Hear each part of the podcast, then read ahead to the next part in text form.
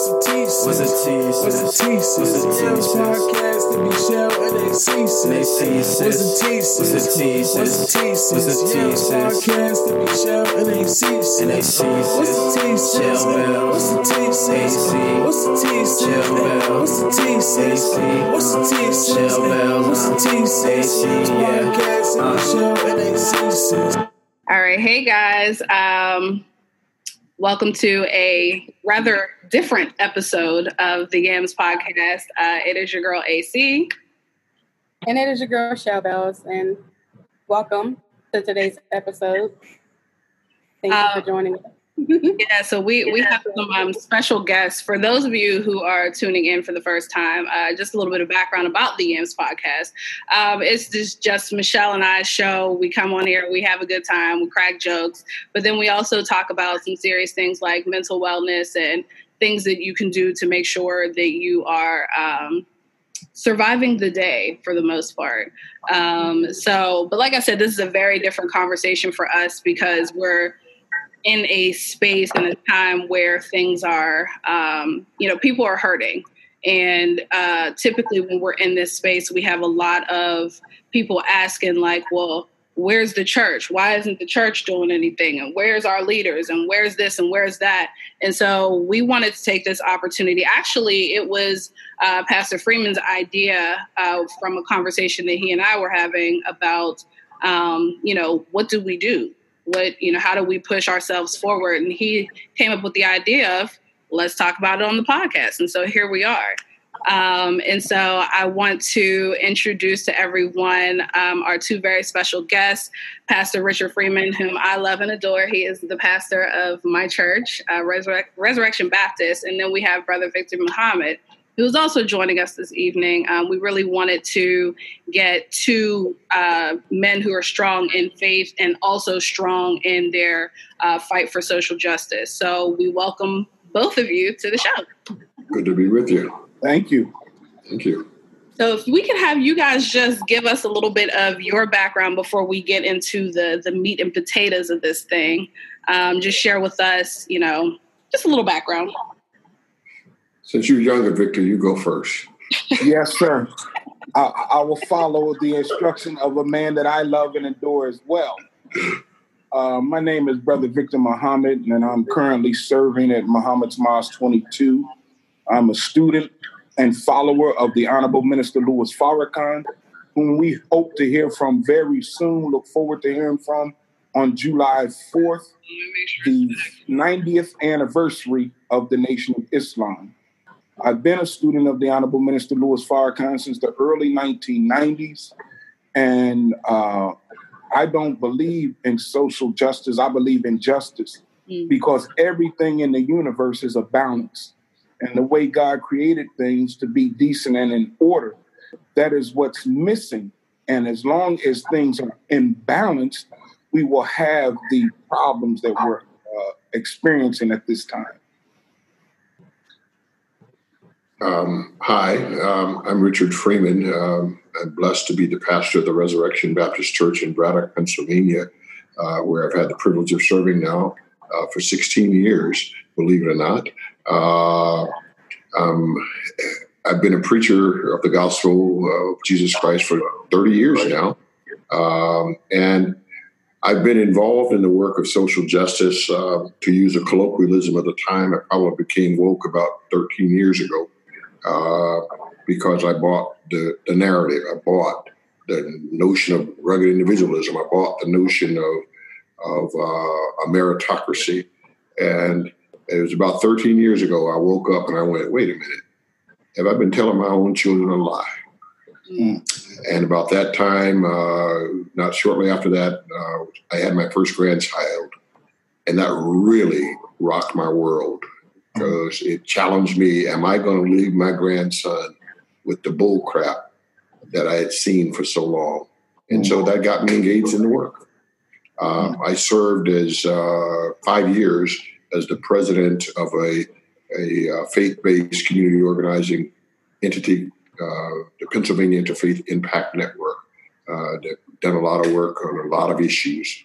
So that's kind of who I am. That's kind of what I've done. Uh, you'll hear a drawl sometimes because I'm a Southerner by birth. Waycross.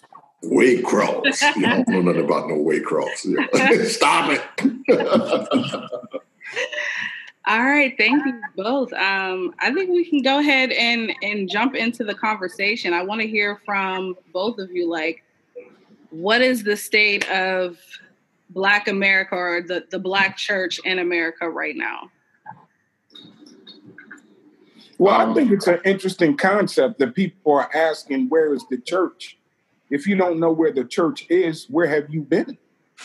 Um, and, and with the with the reality, uh, you know, there are people who are serving, given the real precepts of what God preaches.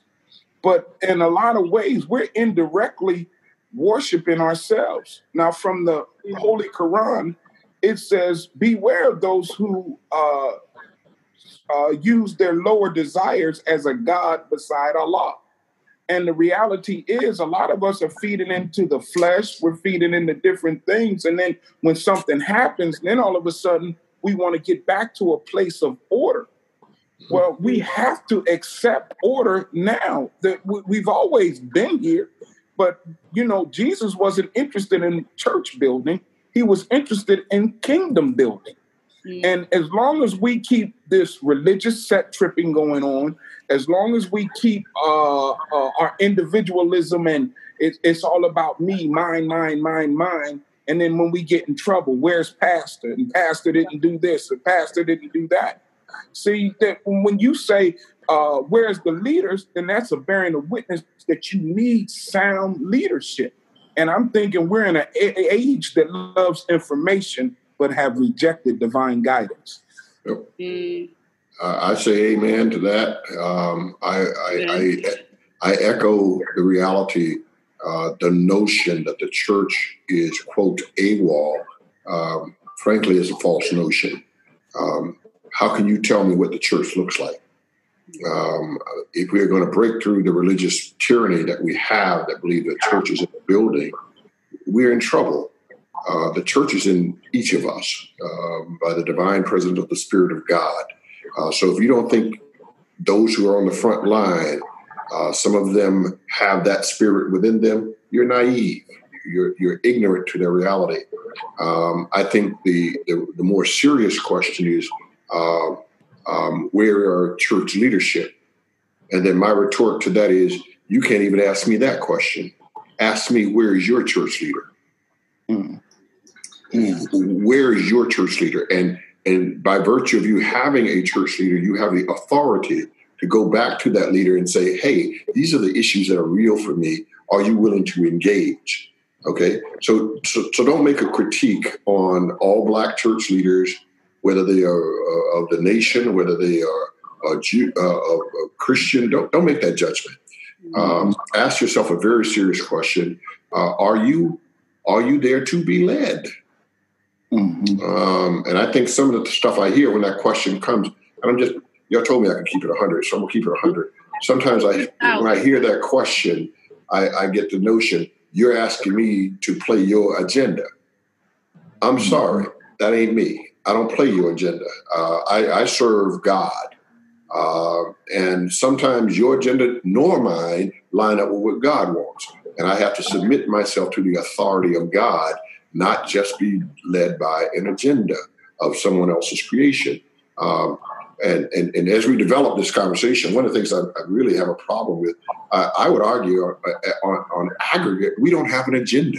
We are reactive. We react to stuff. We, you know, and I and I I, I understand we have to react, but if, but if that's all they gonna do, if white America, America is ready to, for us to just react.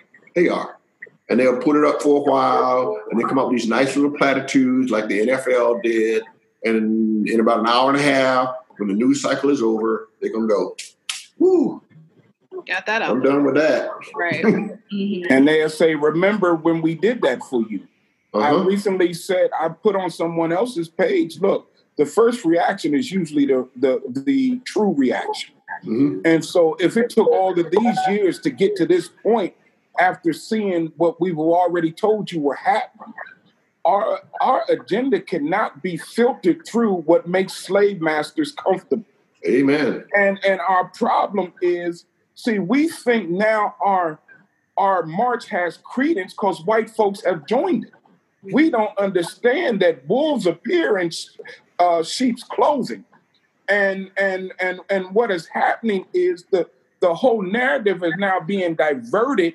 That see now white people are awakened. They were always awakened, and what we're going to find is we won't get another black business out of it as long as they control the narrative. We will not get another black school out of it as long as they control the narrative. Mm-hmm. Where are we at in terms of prophecy? You're not going to make God a liar. You're not going to make the, the, the prophets a liar. And the book of Isaiah talks about the messianic work is to rebuild the wasted cities. Well, if God knew the cities were going to be wasted, we just didn't know how. I, I, I, go to the conversation. Victor and I have had conversations. Of, I, remember I'm still passionate about it, Victor. We talked about put a stamp on it. That's uh, right. Where, where we ask, we would ask African Americans to commit to the price of a stamp every day, committed to a common financial fund where you don't get one damn dime from it. It's for the legacy of our people, uh, for your great. You, I can speak for myself now. I'm talking for my great grandkids now uh, and my grandkids, where we put these monies in. We don't even appreciate. We bought the narrative that we are so subservient and that we are so. Ugh. The truth of the matter is, the African American economy would be one of the top ten economies in the world if we stood on our own feet.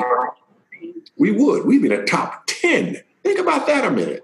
One of the top 10 economies are is subsumed in the American uh, consumption economy. We would be bad folk if we just put our heads together and work for it. And, and, and I can tell folk all the time, look, that ain't an anti that ain't a white anti-white agenda. That's a pro-black agenda. And being pro-black don't mean being anti-white. Absolutely. That's right. And that was Dr. King's message in the mountaintop speech, yep. but they only play the last two minutes of the speech, right. the climax of the speech. But at yep. that time, he was boycotting Coca Cola, Sealtest ice cream, and Wonder Bread. Yep. He also talked about supporting a black credit union and putting your black money in the black bank. And he talked about the earning power of black people. But one thing that no one wants to ever say is that Dr. King came to an epiphany after meeting with the Honorable Elijah Muhammad. And after meeting with the Honorable Elijah Muhammad, and they wanted to do a Black United Front, that's what scared white folks. What scared white folks again was black folks getting uncomfortable and willing to not take it anymore. What damages black folks is not having the order in advance. The lowest part of the brain stem is where your reactions come from but a response comes from the core of the brain. When you have an emergency at home, you don't call first reactors, you mm-hmm. call first responders. Mm-hmm. You don't call first reactivists, you call first responders. We have to have an intelligent agenda, and the black pastors, the black imams, the black uh, gang members. See, because the one thing that I think everybody missed during this whole melee. Your enemy had troops. Where are yours? Right. I, I, I made a post the other. Uh, uh, I had a conversation uh, today, as a matter of fact. I said we have to be like the biblical narrative of the children of, Is- of Israel coming out of Egypt. They were armed to the teeth. Why? They weren't going looking for a fight. But if you bought it at me, they were ready. I'm ready. Yeah. Okay. Um, and if you read the narrative, most of the conversation was about let us walk through. That's, we ain't bothering nobody. Let us go through. Uh, but if you came at me, we're ready. I, I, I'm, I'm, I've argued this of late. We've got to be ready for a fight. Uh, and and if you don't understand, we're already in a fight. You sleep at the wheel. Um, this this thing is against us. Uh, uh um, and I, I, I, I, I don't have a hatred of white people. I, in fact, I tell people all the time, I don't mind talking with ignorant folk. It's arrogant folk I can't stand. Right. Because I can teach an, an, an ignorant person because an ignorant person says, I don't know something. But you got these arrogant SOBs, excuse me. Trying to I'm jail sorry, Andy, I'm him your to pa- sitting on you, Pastor. Okay, they got the they got these notions that they got it all wired, and I'm here. No, you don't. You don't understand it at all. You don't. You don't. And and and this is part of my public speak, and I tell people all the time: racism is a surrogate for greed. Mm. Our scripture says that the love of money is the root of all evil. If you want to follow the evil in our country and anywhere else in the world, follow the money. Okay, follow the Benjamins. And and there've been a a culture that has had the authority, the capacity to exploit, and that exploitation has been global. Okay, and not just America, y'all. We we, we it's global, uh, but we catch a heck of a lot of heck right here in this country uh, that we built, frankly. Um, and so we've got to we got to have an agenda, um, a real agenda, and, and really to roll up our sleeves and commit to it, uh, not for the purpose of success. And that's a whole nother conversation for me. Uh, I had to break myself away from the tyranny of looking for success because success may not happen in my lifetime. Mhm. I'm gonna work for it, but I'm committed, even if I don't see it. That, that that's it, that's part of what King said on one of his last sermons. He said, "I've been to the mountaintop. That's right. I've I've looked over and I've seen the promised land." He says, "I may not get there with you, but I want you to know that we as a people will get to the promised land." That's my that's how I've got to live my life now. Because you know I'll be 60 in October. I don't know how many more years I got. Uh, I hope another 35, but I don't know what I got. Uh, but I've got to do the work so that my grandkids and my great grandkids don't have to work as hard. Uh, I, I know they're going to have to stay committed, but they don't have to work as hard. And we, we hopefully we can tear down a few walls and make life a little better for them. I think um, I, I personally have gotten to a point where I'm I'm tired of people um, misquoting or not going deep enough with Martin Luther King. Like, you know, it's it's all surface level, and most of it comes from you know white people who often try to justify, well, why you know you guys should be peaceful and you guys you know should be this and that, and we should turn the other cheek and blah blah. We've run out of cheeks. We're tired like we, we don't have any more you know cheeks to turn. And i think people like i said i'm tired of people going surface level with dr king using that as a justification for us to not be upset or not feel how we feel. And it it, it bothers me to my core. Are you Well, saying we as a people, we, we as a people have become lazy learners. hmm See, one thing that we were not taught, the, the, the, the, the Honorable Elijah Muhammad, he would he went to jail because he would not let Muslim children go to their schools.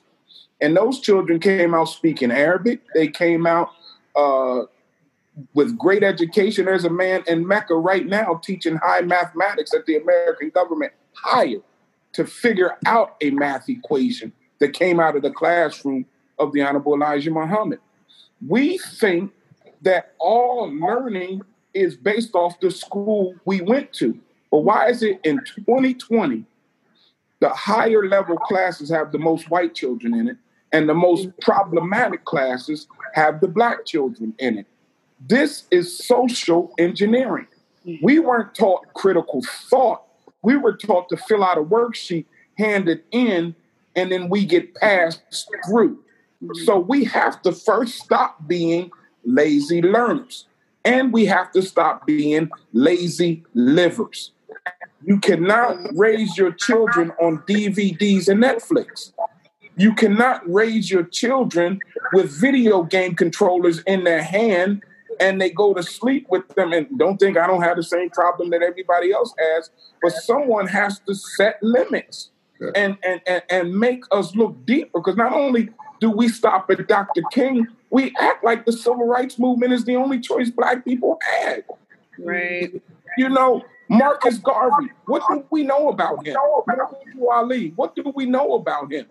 You know, they teach Nat Turner as if he wasn't justified in doing what he was doing. They teach, they, they, they, they teach as if the black man had no bearing on this country. But as religious leaders, are you teaching the opioid to the masses to teach your your your congregants to accept this and that your reward will be in the sweet by and by? I think this is interesting. During the epidemic, during the shutdown, this is the first year in a long time where Ramadan, Easter, and Passover fell in the same month. Mm-hmm.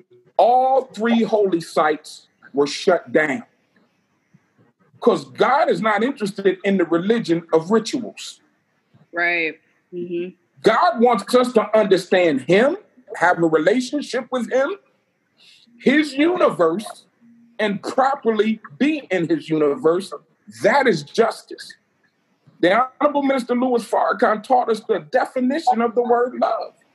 Love, real love, is freedom, justice, and equality. No matter what, whoever you love, you want them to see that they were treated fair, they you want to make sure that they're free to be the best person they can be and you want them to have the equality of opportunity and anything that impedes on that.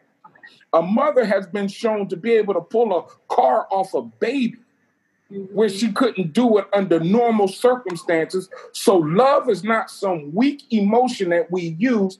It's the force of god that propels us into a new reality. Do we love our people like we love everybody else? Can we forgive our people like we forgive everybody else? And don't come to me talking about, well, I'm not religious, I'm spiritual, because I found that to be a Negro's excuse to accept white supremacy because you ain't spiritual when you get mad at me. Uh, I know I, that's that's a lot right there. Yeah. You know, I, I get into I get into uh, in my sacred writings. Micah six says, "What does God require of you, O man, but to love justice, uh, to do justice, love mercy, and walk humbly before your God." Uh, when we understand, and I've taught this many times, and you you can you can give me an amen on this one. I've taught many times. Love is not an emotion. Love is an action. It is what, and, and love is defined by a even more uh, poignant word, and that's sacrifice. How do you What do spell, you how do you spell work, Pastor? Huh? How do you spell how do you spell love? L O W O R K. Absolutely. It's work. Right, It's work. right. And, and if we're not Right. if we're not ready to do the work, forget about it. Okay. I'm still in Um, that one.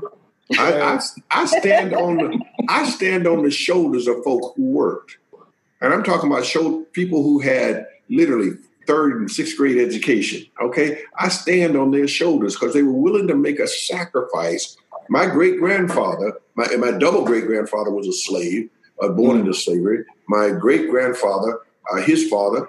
Okay, I knew my great grandfather, Louis Bradshaw. Okay, I, I I tell my wife, every my kids every now and then my grand my great grandfather would be amazed at where the station of his great grandson is now.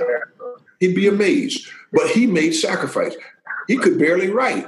But my great grandfather made his way to the pole. Mm. How in the hell do we get to this place that we say the vehicle we got, and, and it's the only one we we we one of the few we have that we ain't gonna vote. I ain't with that, man. Don't vote against me. Well, then elect somebody, run somebody that's on your agenda. Stop waiting for somebody to Superman dead. Right, Okay. right. And he was killed. And he was killed with something from his own planet. Kryptonite. Kryptonite, kryptonite comes from his own background. Right.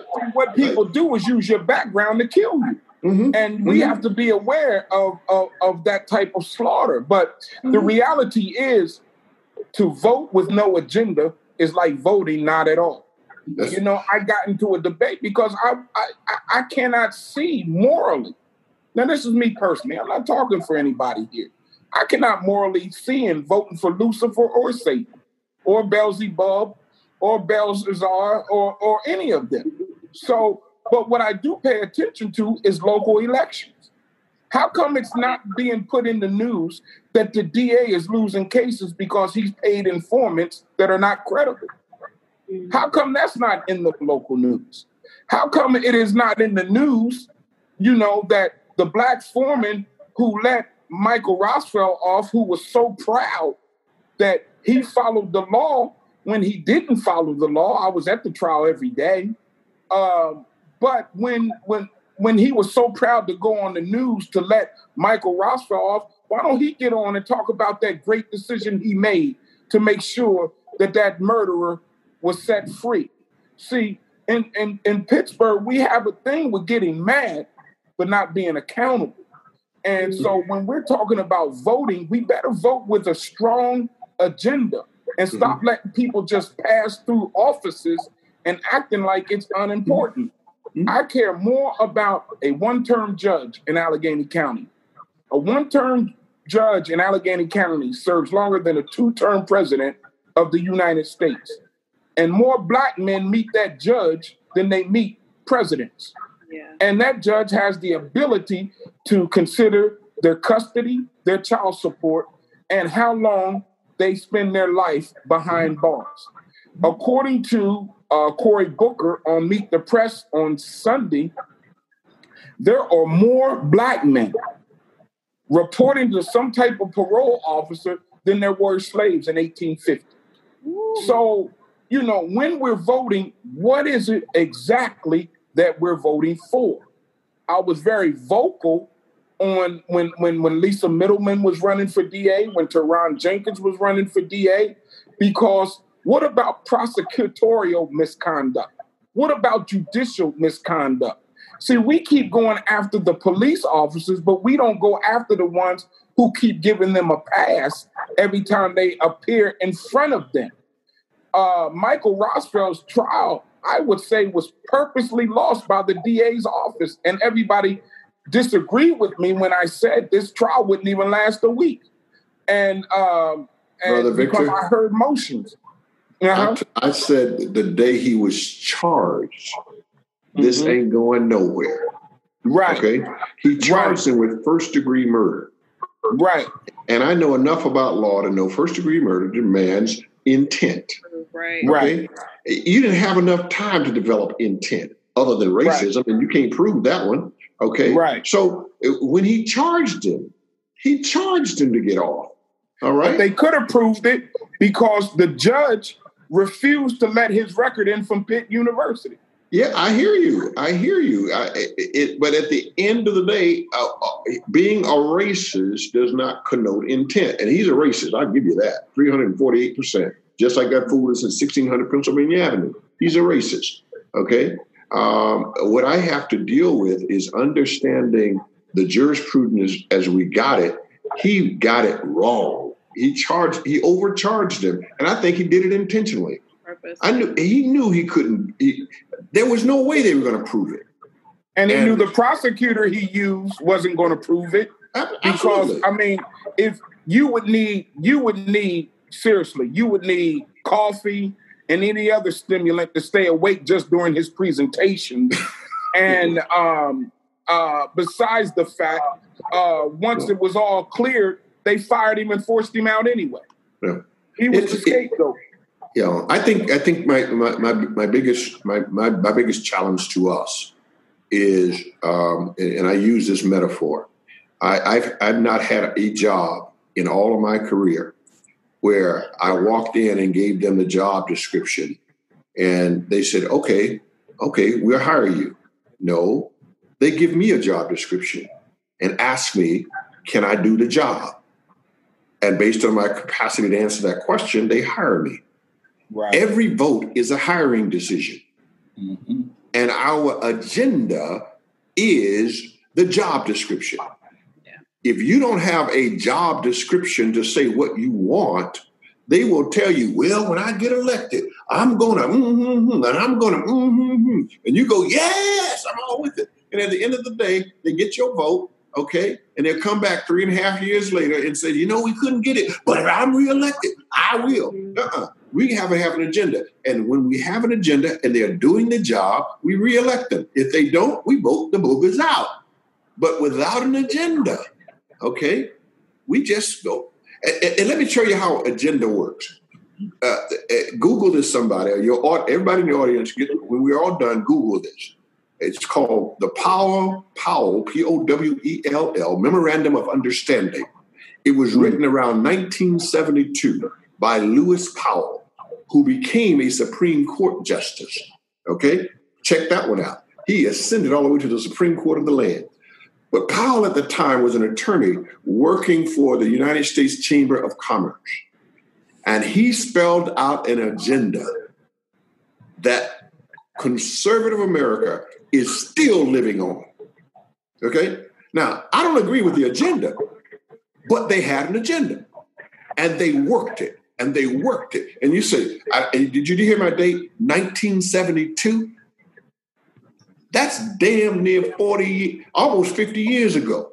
48. 48 years. That's 48 years. They've been working agenda for 48 years. We can't work an agenda for 48 hours. Well, I would do you one better. They started working an agenda since 1776. They just modified it and made it more scientific uh, Right. in order to, to keep the masses under control. But this is where, you know, I lean different than most black people in America because I, I don't believe that we're going to get anything through integration. We must separate our agenda. We must separate as a people. And see, too many black people mistake separation for isolation. The Amish are separate, but they're not isolated. The Squirrel Hill is separate, but it's not isolated. And see, when I use these type of examples, they unjustly call my leader anti-Semitic. But I can say for an empirical fact, the government of, government of America is anti-black. I can say for a fact the educational system is anti-black. So Jesus said, and I think there's no better authority, that a corrupt tree cannot bring forth good fruit. Fruit. Can't do it. So you can keep voting for these branches of government, Mhm. but the root of the tree is corruption. And so God said, Come out of her, my people. Be not partakers of her sin. He didn't say all people. And he said, Those who wax rich from the wine of her fornication watched her fall from afar off. Why is Russia chiming in, watching America's fall? Why is China chiming in, watching America's fall? Why is Iran chiming in, watching America's fall? All of these places somehow or another benefited from American corruption. Now, everything she said, as the Honorable Minister Louis Farrakhan told us February 23rd, 2020, America is unraveling. And no one saw that coming. There was no pandemic when he said it. There was no Mr. Floyd when he said it. The day he said it, Ahmaud Arbery got shot. And uh, so while she's unraveling, you know, when Jesus said, No man knows the day or the hour, there was something I learned that was hidden in that. We didn't know the method in which God was going to allow these things to come forth. Mm, Mhm. Mhm. I, in in my personal prayer life, you know, I, I, I one of the things I prayed for is Lord, get this fool out of 1600 Pennsylvania Avenue. I said it, and I didn't have any clue how God was going to do it. Now I'm not, I, you know, I don't I don't put everything at the feet of God on on everything, but I think I'm on solid enough ground. We we, we had at least a pseudo idea, uh, notion that the economy was doing well. I knew all along it wasn't, but it had the facade of doing well. And what did, what happened? This thing called COVID nineteen unleashed, and the economy went in the toilet. I mean, mm-hmm. it on paper it went. in- It really went in the toilet. Okay, and and nobody is going to not vote for Donald Trump, believe it or not, because of all of his other atrocities. And sadly, they're going to vote on their pocketbook. Oh, he's ruined the economy. The economy wasn't good in the first place, folks. You just bought the you bought the bought the pablum, you bought the hook, line, and sinker. You bought the okie doke that the economy was good. It wasn't. When you have an economy where people have to work two and three jobs to hold down a family, uh, I made this post and I, I'll stick by it to the day I, I die. If, if the job is an essential job, then the job should be a family sustaining job. Okay, so when the brothers and sisters showed up uh, at, at hospitals and cleaned toilets and emptied garbage, they shouldn't have to go get two other jobs to take care of their right. family. That should be a family sustaining job. That's some of the work that we were we were advocating for uh, when I was a part of Penn. That was where the church was, y'all. Y'all, y'all asked that question. Uh, where were you when I was out there marching? That's another question. I'll leave that alone. All right. But the question is, we've got to have an agenda. So part of the agenda I have, we've got to have a every job should be a family sustaining job, and and it must be indexed to inflation. Okay. Mm. It's got to be indexed to inflation because if you don't, we'll get right right behind. And, and, and I'm an economist by training. That's my undergraduate work as an, as an economist. We should have a right now a minimum wage of close to thirty dollars an hour. Had it just kept up with inflation, and they still trying to sell us on seven what? And and if you're making ten dollars an hour, they're telling you, "Ooh, aren't you happy?" Mm-hmm. Mm-hmm. Grits and gravy. Okay, I do the math. Ten dollars an hour, working 28 hours a year is a little little under around about twenty two thousand dollars a year. Okay, before taxes. Okay, so that's agenda one. Agenda two item: education. I'm a big fan of education. Uh, that's where I've been. I cut my teeth in in, in in social justice around the issue of education. We need to blow up this stuff as we got it. Okay, and we need to. And I'll, I'll go with Victor with this one. We need to pull our kids out, and we're going to need to teach our kids truth. Yeah. They lied to us. You want to know? Let me give you this one. This is a little nugget for, for consideration. That whole bull crap they sold us on the first Thanksgiving, lie. You know what happened? They had their first Thanksgiving when the head of the leaders of the Native American people was on a spit. When Hmm. they hung it, they, they cut his head off, put it on a spit. Then the Pilgrims had their first Thanksgiving. So don't give me this nonsense. Oh, the natives and the pilgrims, we just got together. We had a kumbaya moment. That's a lie from the pit of hell. Okay. Mhm. And so they tell us that. So they that they so they give us the notion that we all nice. And I'm not saying, please, and, and, and I, I'm with Brother Victor here. Don't take my words to say I'm saying all white people are evil. Don't don't take my words like that. I'm saying that people in power are evil, and by de facto, right now, most of those people don't look like me.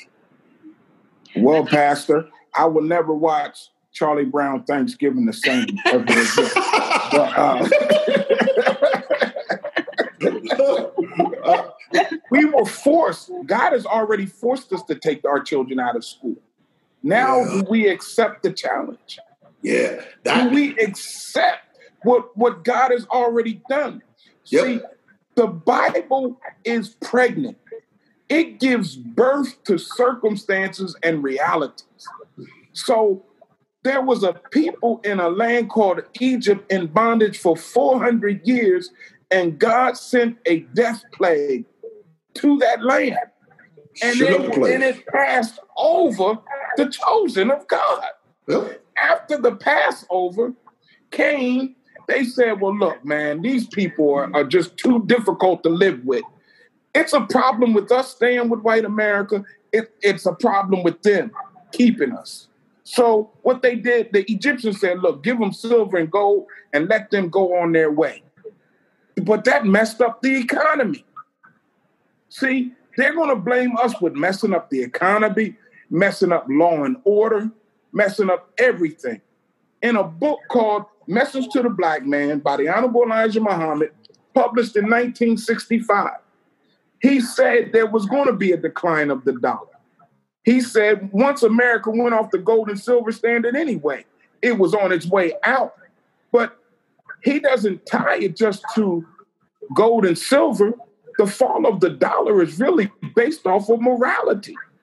See, we have no moral concept of money. The Holy Quran says those who squander money are really the brethren of the devil. See, we don't have an appropriate use of money. And we, we we're not we're not taught how to shelter our money or how to do things with money. We've become a consumer people. So God is telling us to get out of this consumption.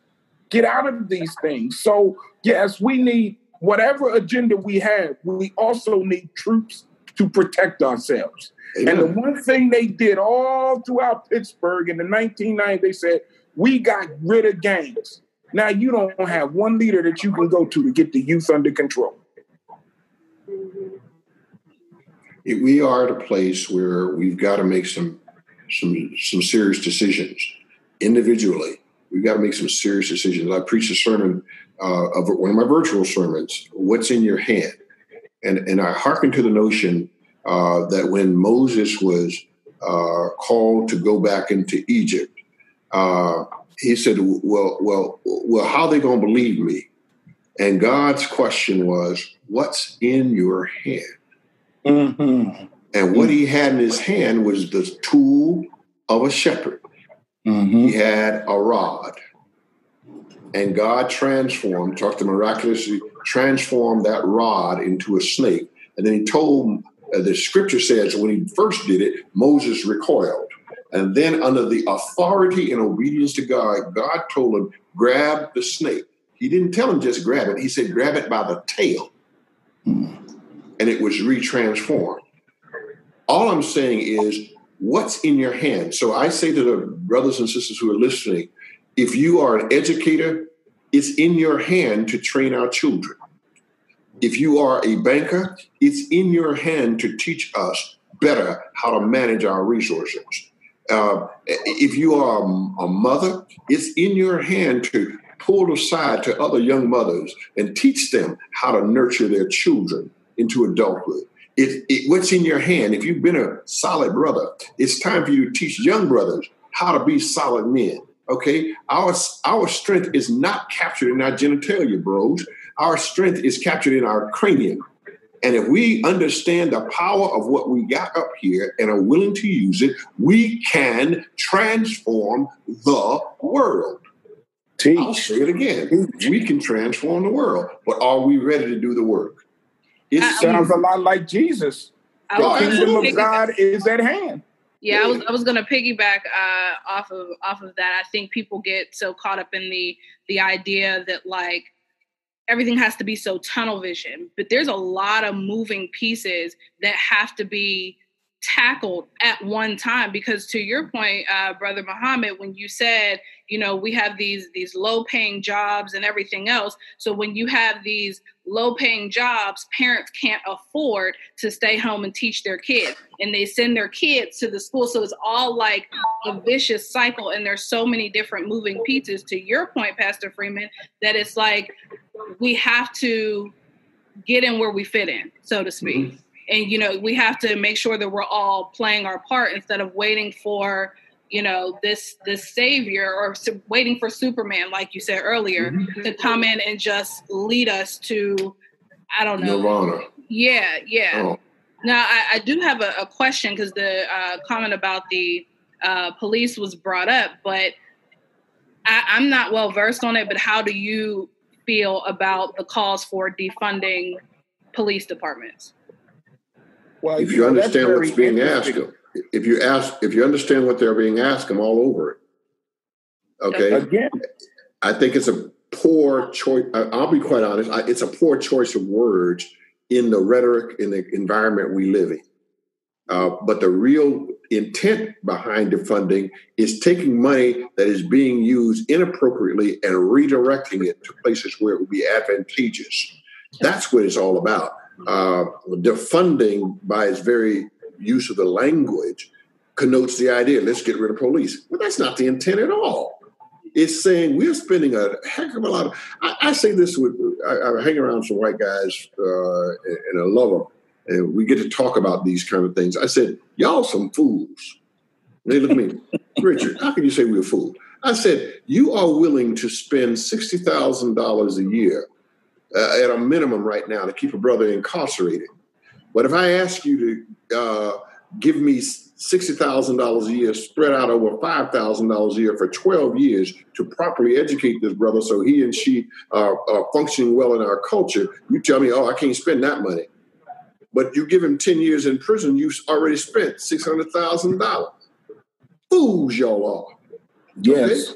Fools y'all are. Okay, and and the agenda really is about suppression. It is a, a rich don't have a, a, a prayer if they don't have poor. Right. Right. And so Right. they've got to keep somebody at the at the bottom of the realm so they look like they all at the top. I, go back. I, I use this word. I'm, I'm gonna shut up in a minute. But I, I said, how many of y'all have ever played the game Monopoly? Mhm. I used to love playing Monopoly. I still like playing Monopoly. But when you understand what Monopoly was designed to do, Monopoly was developed to show the ills of radical capitalism. It was designed for that purpose. And yet they have taken the game now and made it, oh, we all get to play it now. It's all fun. and fun. Uh, What we got now is a, is, a government and a people who are who have made, they've operationalized monopoly Mhm. and they're Mhm. keeping folk poor and and they get more rich and more rich and more rich and the poor get more poor more poor more poor. And they're going look look how great we are. Look i'm getting all the money. Uh yeah i, I think jesus had this story. He says oh fool this day shall your soul be required of you. Mm. Mm. that's where we are y'all. We we yeah okay i'm sorry. Well, you know, when I talked about lazy learners and not doing history, and we only act like there's one alternative. In the early 1980s, in a place in Washington, D.C., called the uh, Mayfair Projects or the Mayfair Housing, the drug game took over. And under our, the leadership of our local minister, Dr. Alim Muhammad, the brothers went out and restored order to those projects. From what they had done, not and we don't carry weapons, but just out of the love for our people. We went out and old ladies were able to walk the streets again. Young people were able to play again. One of the original dope busters lives right here in Pittsburgh who took a gun off a brother and uh, you know they, they gave him encouragement and uh, they didn't kill him though, but they gave him some strong encouragement. And and the brother, though he's not in the Nation of Islam, is a Muslim today. And and they cleaned up the housing development. From that, Senator Jack Kemp saw what the Muslims did in uh, Washington D.C.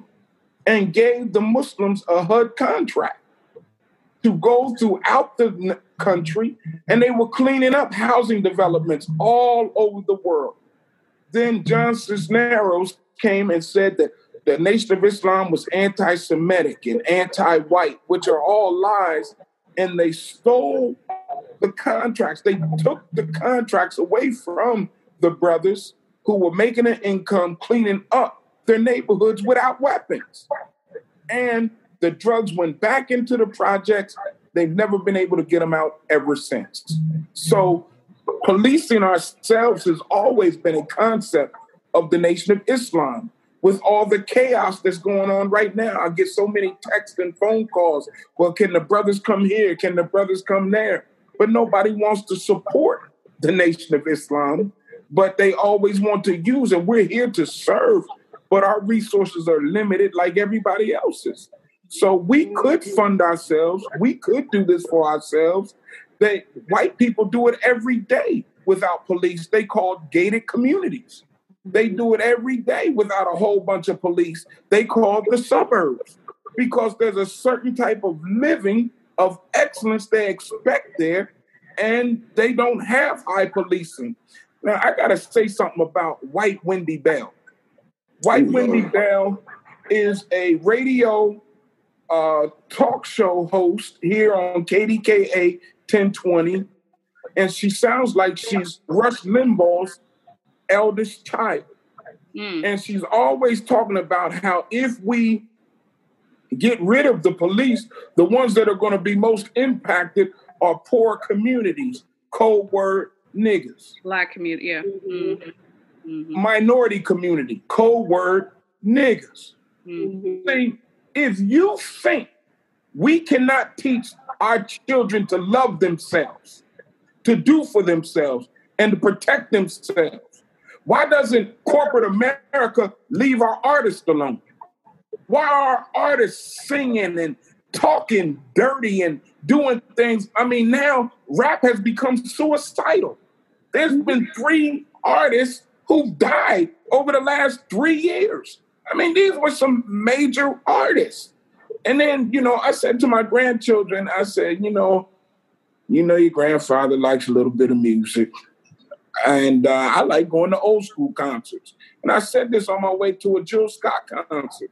I said, how's your age group going to go to an old school concert? They won't be alive. Oh, yeah. See, someone it has turned our children, a Pied Piper has gotten our children, and he's leading them into the river, never to be seen again. When I was getting in the movement, everybody said a tree that doesn't have its roots are dead. So is a tree that's cut out in the middle. So uh, if you don't take care of the top of the tree, it's just as dead all the way down to the root. So we got to get back now to where we're caring for our children and we're protecting our children. And Allah, God has never He's never made anything in creation without first providing it. Before there was an Adam, there was a garden. And he had a job to dress the mm-hmm. garden. He had mm-hmm. a whole bunch of things to do before there was an Eve in the picture. Mm-hmm. And now we jumping right to Eve. And you know, and, and I asked a young brother the other day, I said, Would you get in a boat on the ocean and not know where it's going? He said, No. I said, You would steer it? He said, Yes. I said, So why would you get in a relationship just and not know where it's going? See, the relationship is to get you over rough waters. See, when we're not having intent on the relationships we're in, mm-hmm. and we as black people always arguing over male female relationships, but there's brotherhood relationships, right. there's sisterhood relationships, there's employer relationships, but these ships are supposed to get us over rough water. But we can police ourselves, but it must start with the love of self first. Amen. I, I mean, the, the, word was this way it said, Love thy neighbor as thyself. Inherent right. in that statement is you got to have a healthy self love. Um, right. And there's some folk, I don't want you to love me like you love yourself because you ain't doing a good job loving you. Amen. So, so, please don't give me that. Uh, I don't want that love because you you doing too big. You and, and this, I'll, I'll, put it out there. You know, I've said this from the pulpit at my church, so it, this is nothing new. Any heard it before. I said it, this is one of my sticklers. Uh, I don't care how good you look, girl, but if you're smoking a cigarette, I ain't got time. Mm-hmm. I don't. That. Mm. And, and, that's personal. Mm. And, and just like you said, Vic, I got to mm. own what's personal. That's personal to me. Because if you put this in your mouth and you're gonna kill yourself, you you you you said something to me. Okay, you're talking to a guy who watched his mother die. Okay, so uh, from a cancer. Mm. Uh, so when I see that, and you, I'm going. Wait a minute. Mm-hmm. Stop the butts first, because you, in my eye, that connotes a lack of a healthy self love. Mm. That's me. I own my stuff, and there be. I'm sure you may get some text from saying, "Oh, that's that's bigger than that." You got to own your stuff in order to do something with your stuff. right? Yeah, and I think, I think we got a big problem in our country uh, among our people. We don't even want to own our own stuff. Okay, we're the smartest. Come what, on what's now. crazy, brother Pastor? What's crazy about that though? What's crazy about that? Ain't nobody asked when is Newport going to invest in our community? Wow. Do, nobody asked when is Seagram's going to invest in our community. No one's asking where the liquor company, where's Anheuser-Busch in this time of trouble? We've spent billions of dollars upon every billions. year keeping these things open to kill ourselves. But now you can't come to church, you can't come to the mosque because we're asking you to save your own life. Right. Um, I, I, I, brother Victor, you know, back in the, uh, I think probably late mid '80s, there was much effort on dealing with advertising of negative influences in our community. uh, cigarette manufacturers. Okay, had billboards I all remember. over our community. Liquor uh, had billboards all over our community. They didn't have them in the white community. Okay, but they Right. they saw us as market.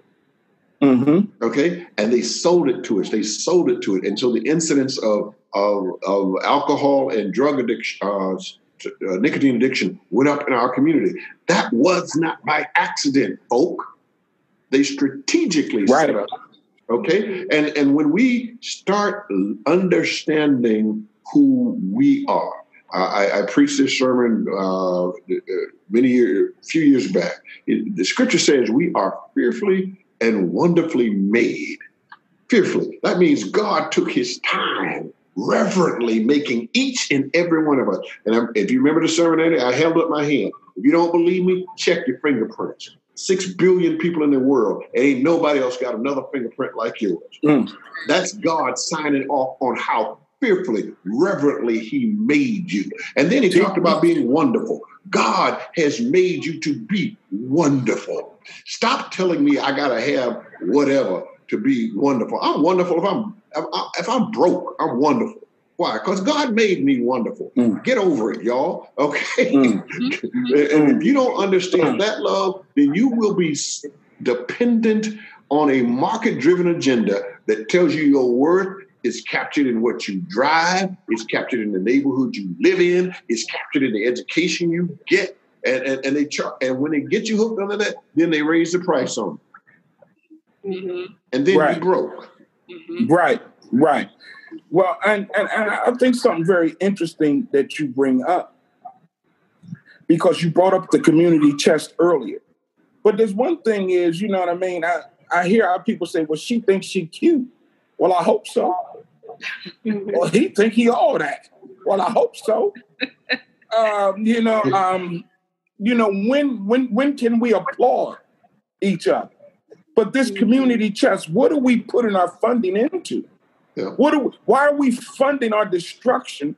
Because the Honorable Louis Farrakhan said we're a people who beg for what we want. I mean, we we get what we want and beg for what we need. Yeah. You know, it reminds me of the old preacher who was traveling with his son at an old church. And it was only like uh, 10 people in the whole church, and they asked, could he preach that Sunday? And he said he would stay over and preach. So he preached and he preached, and people applauded. And though it wasn't a lot of people, the collection plate went around, and the Reverend pulled out a crisp $100 bill and put it in the collection plate and he showed his son him putting it in the collection plate. So after the service was over, they came up and said, Dear Reverend, we don't have much, but we wanted to give you something for such an excellent job you did. And they gave him an envelope. So when him and his son sat in the car, he opened up the envelope, and there was that crisp $100 bill. Wow. And he said to his son, Did you learn anything? He said, Yeah, if you would have put more in, you would have got more out. See, if you don't put nothing into your community centers, you will support the cigarette manufacturer. You will sup- support the merchants of death. And now that the club is co- closed and you got to go to Club Walmart because you traded the velvet rope for the yellow caution tape. See, now, now, now that that has happened, right? Right. now you instead of investing that we'll come out with big screen tvs and processed foods we're not cooking anymore we're not doing our own things anymore and then we got to have every cable channel we got to have this and that app and and all of it is doing is draining us as a people if you don't have a garden in your yard you're an enemy to yourself if you don't have a way of even putting tomatoes in your house to grow. Have something that you can eat and they of want. Jesus said there will be wars and rumors of wars, earthquakes and pestilence in diverse places. He said that's just the beginning, beginning. of sorrow. There's been plenty of earthquakes since the pestilence outbreak. There's been famine. People didn't have food you know, we have to know the Quran says the Messiah teaches you what to eat, to store in your house. We have to take this serious. If we don't take it serious, then we'll get whatever we get from the slave master, and then it's all over.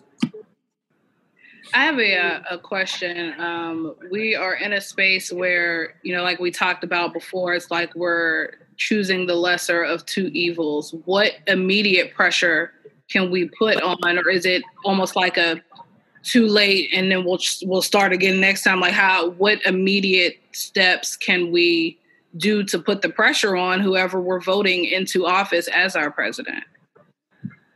I think uh, my opinion is we will always be choosing the lesser of two evils. Mm-hmm. I don't care what the color of the skin is. Okay, we will always because every human being that will occupy that office is imperfect. Mm-hmm. Okay, and they will have the propensity to tell you some stuff they have no intention of fulfilling. But the challenge we have is: Are we holding them to a standard that we have carved? or are we just listening to the stuff they are selling to us? Uh, okay, for example, uh, I hear many uh, in the African American community talking about the notion of reparations. Okay, that's one thing to talk about it. Now, let's talk about what does that look like. Okay, when you talk about what it looks like, then you can hold in a candidate. Okay, this is our agenda. This is what we want. Can you get it fulfilled? Now, that, that, that's a whole separate discussion from talking about the need for reparations. But frankly, I argue we don't even have a Congress that will get it passed. Mm-hmm. So holding a, a federal president to a litmus test of whether they're going uh, for reparations, for right now, it's nonsense. We don't have a Congress to get it passed. That's how our government is structured, y'all. So if you want reparations, start electing some state senators and then some state reps, some federal reps who are on that agenda, if that's your agenda.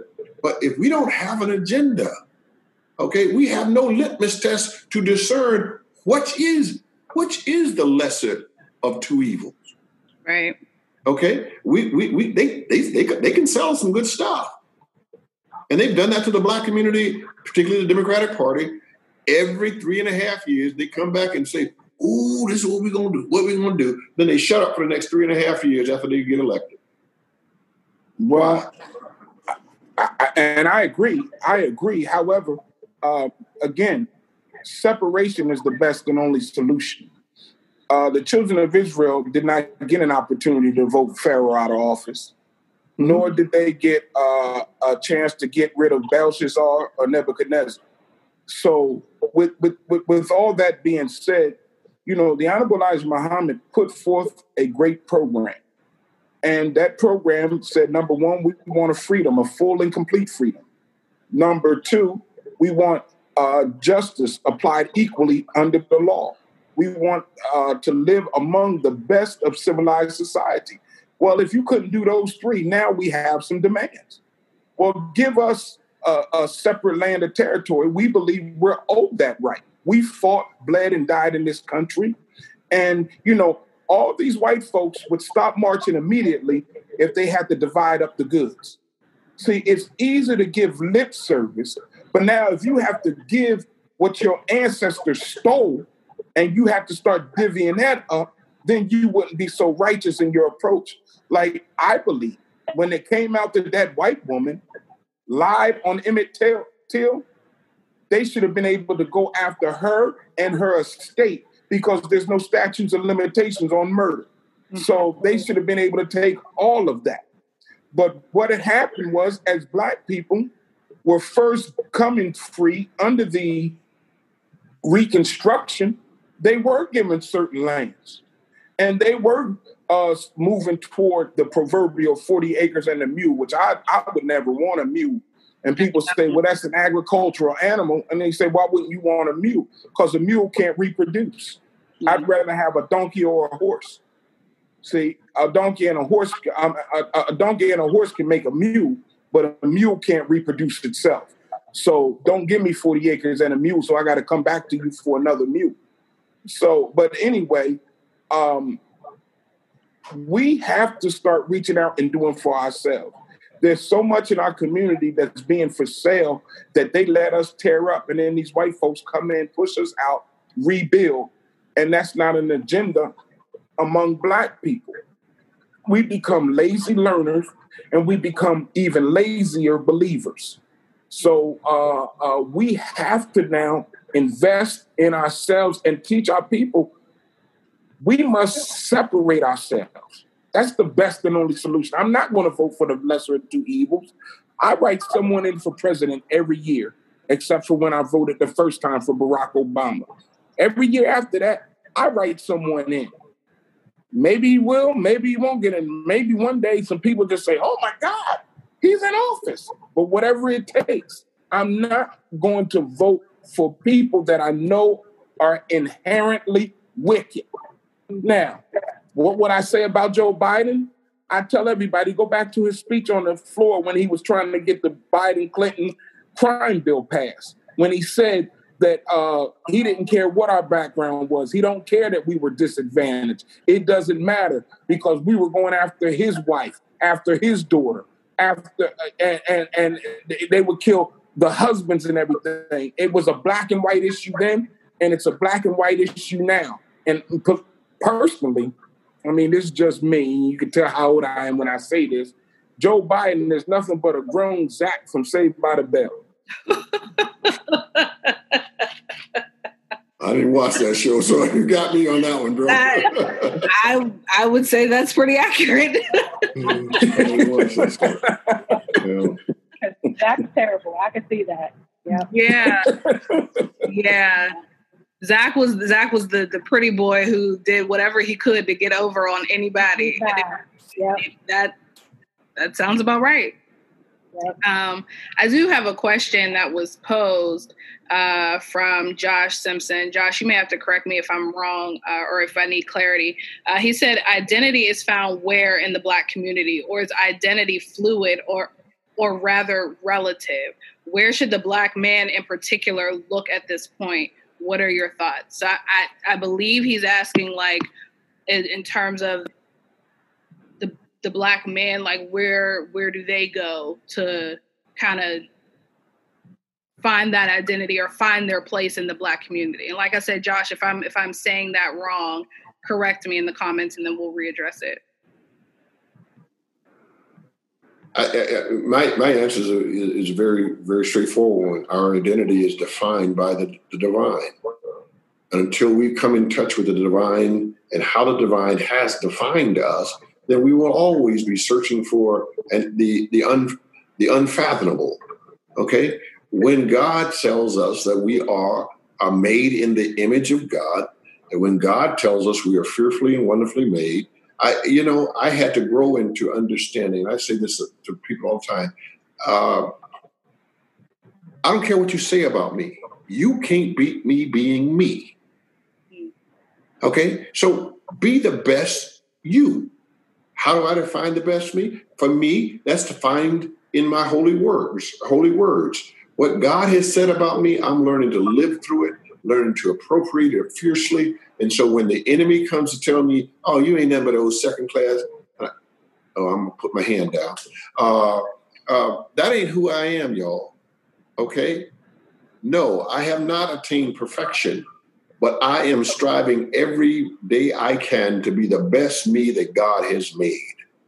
And that demands community. So when I talk to Brother Victor, and Brother Victor, I, ca- I count on him that if Rich Freeman is blowing some stuff that ain't cool, Victor say, come on, bro. And I'll do the same for Brother Victor. Bro, come Yes, he will. That's Okay. right. We, okay. But that's relationship. That's you talked about ship a moment ago. Relationship. That's what we are to each other. That's what we are in, in, in communities of faith. Uh, but we have bought this rugged individualism to a fault.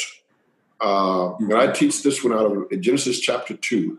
It, it said it this way God said, It is not good that man should be alone. Now, watch that. That text was uttered, God's utterance was before sin came into the world. Mm. So, if it's not good for us to be alone in the idyllic pastures of Eden, how Mm. much more so is it important that we're not alone in the hellhole we in? We've got to learn how to work together in relationship. But we have made this rugged individualism to a fault. and and, it, and it's killing us. It's killing our nation. It's killing our world. Um, you know, I, right. I- one more political thing, and I'll shut up. A- answer me this: How in a communist country do you have billionaires? Hmm. Communist country, by definition, is everybody should hold thing, everything in community. Right. How do you get billionaires? Yeah. It ain't about the form of governance; it's the heart of man. Mm-hmm. So, if our hearts are, are uh, we're not inclined to work to to improve our hearts every day, submitting them to the authority of God, uh, we gonna, we's gonna get what we's got. Yeah. Yeah. Well, I, and I think it's a very poignant question because you have to get back to your nature. Your nature is where your power is. But wise people guard their nature. They don't just let their nature rule over them. Number one, God is not emotional, God is precise. Though God has emotion, he doesn't make his decision strictly off of emotion, not learning the precision, not knowing the precision of who's going to be affected by it. There's one thing that all black men and women should know that we are the mothers and fathers of civilization. All people came from us. And so for us to take on the habits, attitudes Oh no. of our slave master, of a leprous mind of our slave master, it is it, it, it is contrary to our nature. We have to come back to being men and being able to one meet and overcome obstacles. Are we letting our problems become our tombstones or our stepping stones? And mm. are we, the minute we have a little difficulty, are we running out on that difficulty? Are we willing to stand and fight?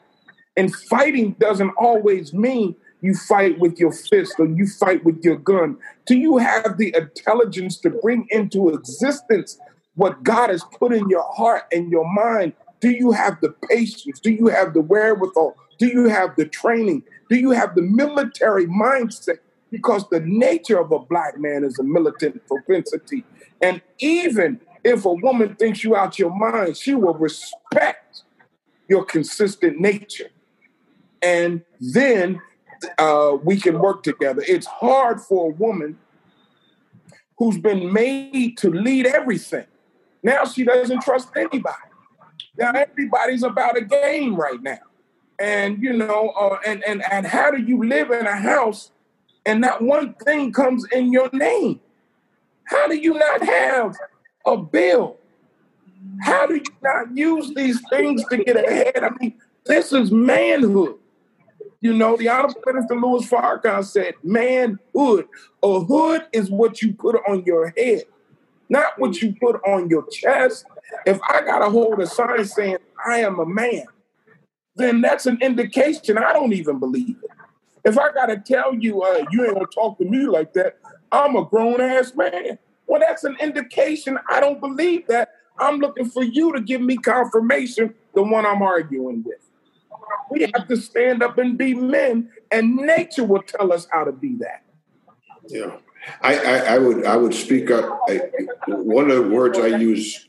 I'm sorry, you were saying something, Michelle. I said that could be a whole conversation for another day. 'cause I was gonna say our our audience is waiting for us to go down that rabbit hole. We're gonna we we're gonna skip over it for now. We'll talk about it on yeah, another let's, let's episode. go here to bypass that for now, but we could do that another day. What I what I was going to what I was going to say is, uh, in in truth, I'm I'm, I'm a centrist uh, because there's truth to be said to the right and to the left, uh, and so I hear you, brother, brother, brother Victor, when we talk about writing, having a sign saying I'm a man, but sometimes, uh, particularly in the '60s, it was used as a de- declaration to those who said we weren't. Okay, and we we walked in, in in Alabama and Mississippi to say I'm a man because your stupid behind don't think we are. Okay, and there are others who don't know what man is, so they put this sign on to say, "Well, I'll fake it till I make it," uh, and, and that's the two sides of the story. Uh, sometimes I'm a man, and I got to stand to some Right. folk who say I ain't, and, and get in their grill with it. And the other side is, I don't know who I am, but I'm a man. So, um, And remember, I come from the tradition of the Nation of Islam, you're going to respect us as men, whether you like it or not, because we're going to walk in as men, we're going to walk out as men, and you, if you want to touch us, we're going to deal with you as men. I, I, I hear you, I, and I agree with you. Um, I, I just own the reality that we live in a society where we are a minority, uh, and they want to tell us who we are. And when I say I'm a man, I'm just reaffirming to you, folk, you don't get to write my identity. I know who I am. Okay, um, and and and I'll tell you to your face. Um, and it, it- you know, don't get this out there too public, but I've said it a few times. I was the guy that was not the gun toting kind of guy. I'm still ain't. I don't own a gun yet, but you know, I do. I now have my license to conceal and carry. Mhm. Mm, Mhm. Okay, mm. and and I, and I'm I use it. To, I, my thought is exactly like the children. I ain't going out there to hurt nobody. But if you come up up on me, We're gonna have a it's problem. on. Mhm. I only one frozen. Right. That's right. You come up on me, it's on. And and and we're now living in a culture where uh, 45 and 1600 is cultivating folk who want to come up on me. And I'm telling you, I am a preacher of the gospel of Jesus Christ, and I'm packing. No, that's right. And amen. No, that's right. And that's that No, on that's that. right. You don't mess with me, I ain't gonna mess with you. Mhm. But if you come up on me and mine, there will be hell to pay. It's a wrap. I know that's right. Yeah. Yeah. So I I think So Shel- I oh go ahead. And I was just gonna say, like, going back to relationships and like, you know, giving back. Um, I know just what I've noticed. It's been kind of difficult because you got some people who they become a little bit enlightened on something, or they learn something new, or they get a different social status, and then it's like, um, it's kind of like they turn their backs, so they become like better than these other niggas or whatever. You know what I mean? So I think that's kind of like part of what's holding us back from being able to come together and get things done. You know, it's like, oh well, why you doing that? You're doing this like this because now all of a sudden you read a book and now you know more than I do. You know what I mean? So it, I don't know. It just for me that bothers me. It gets on my nerves when I see stuff like that. Well, it's like what the pastor said earlier to love thy neighbor as thyself, and the love of self Mhm. comes first. But, and it's also what I said earlier regarding we are people who like information, but we don't like divine guidance. Right. See, we'll sit up there and watch Jeopardy together to see who in the house can get the most answers. We'll mm-hmm. watch who can, who wants to be a millionaire and see who can get the most answers. Some of us will get our paycheck on Friday, sit at the end of the bar, and play Trivial Pursuit, and it does absolutely nothing to move us forward, but to keep feeding money into the machine. Divine guidance is helping you to prepare to live the life and to overcome the wickedness that this world has presented to us. And we need to know that we can be right. But even when people do get that information and they're in that transformative change, love them enough to give them room to figure their way out.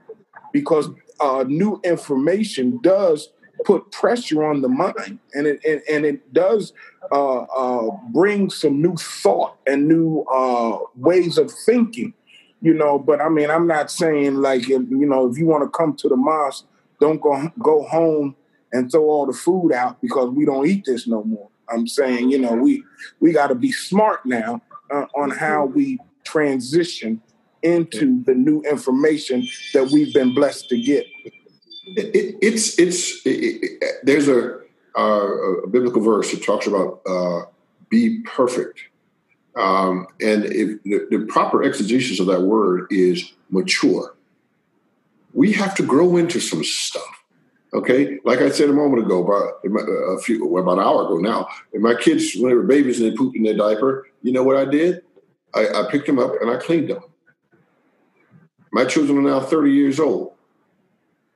You poop in your diaper and you ain't sick, it's on you. On you. Figure it out. Okay, because I do expect a uh, at, at- a very base level. That that's simple maturation one on one.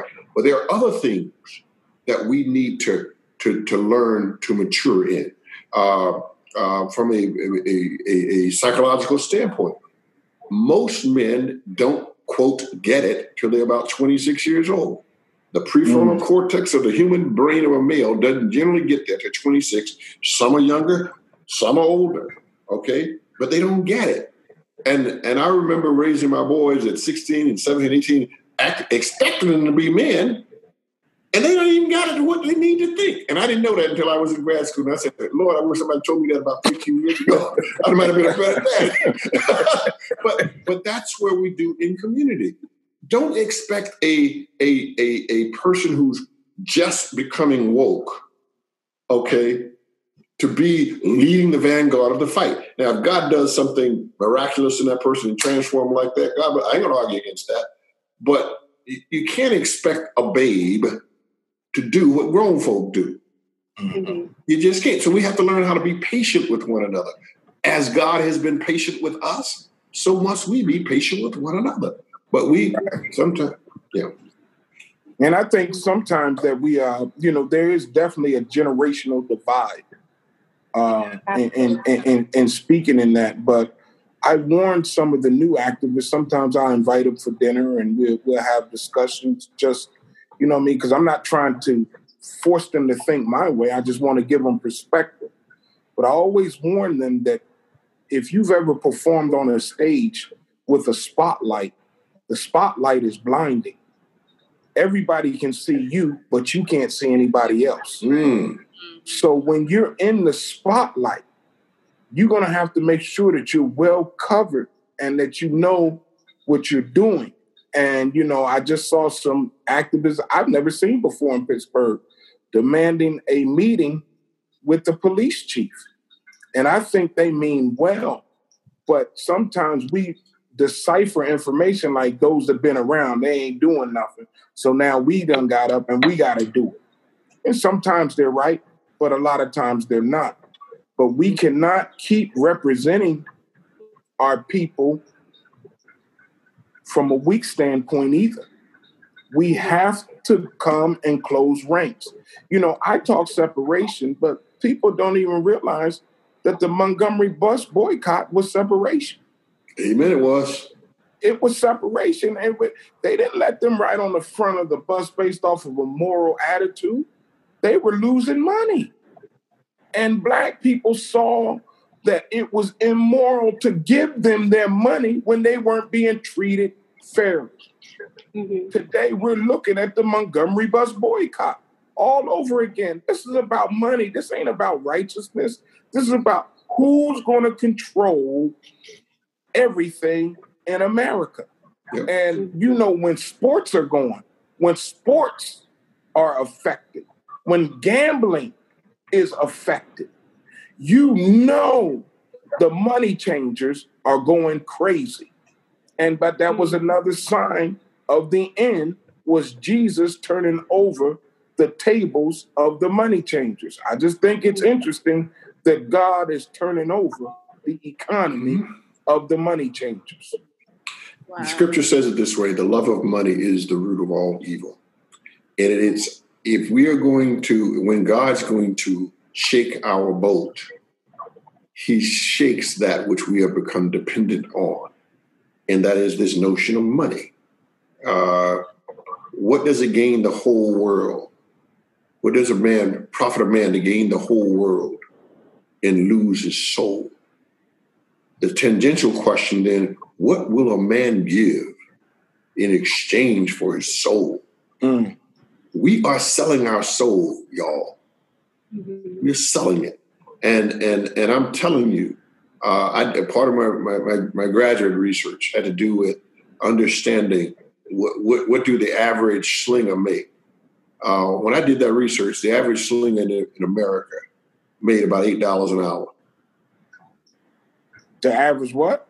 Slinger, drug dealer, That's what I thought. was making about eight bucks an hour. Okay, hmm eight bucks. But their lure was they were going to be making big bang. And so they sold their souls Mm. or what they could get by going to McDonald's. Mm. Okay? Think, folk. Think. And if we don't think about this stuff, uh, we're going to be in trouble. We, well, heck, we are we are in trouble. But I, I'm a man of hope. I'm a man of faith. I believe redemption is possible. Um, but there's some things we've got to do, and if we don't do them, You know, the Honorable Minister Louis Farrakhan did a series called The Time and What Must Be Done. And he quotes the Quran where he says, By the time surely man is in loss, except for those who believe and do good, and exhort one another to truth, and exhort one another to patience. We don't have a lot of time. America is in serious trouble. The world has turned their back on America. The prophecy says of the mystery Babylon, they watch from afar off and say, the, the, the Babylon the Great has fallen. We're seeing the handwriting on the wall, brothers and mm-hmm. sisters. And until we say, I am responsible, I want for my brother and my sister what I want for myself. The greatest religion ever preached in the world is the only thing that can save us. They call that the golden rule to do unto others as you would have them do unto you. Except we practice the rusty aluminum rule. Whatever that nigga did to me, I'm gonna do it back double. And uh, I'm sorry. Rusty Moon. I- I'm writing that one down too. I like that. I like that. That was good. That's, that's real. That's true. Uh, But that, you know, God is done with the religion of rituals. We arguing over rituals and dogma. There were seven churches in the book of Revelation that God was not pleased with. And so we have to get out of the religion of, of rituals and get into the science of reality. God is real. When they try to separate God out of our science book, that damages a people who are directly from God. That does something to us.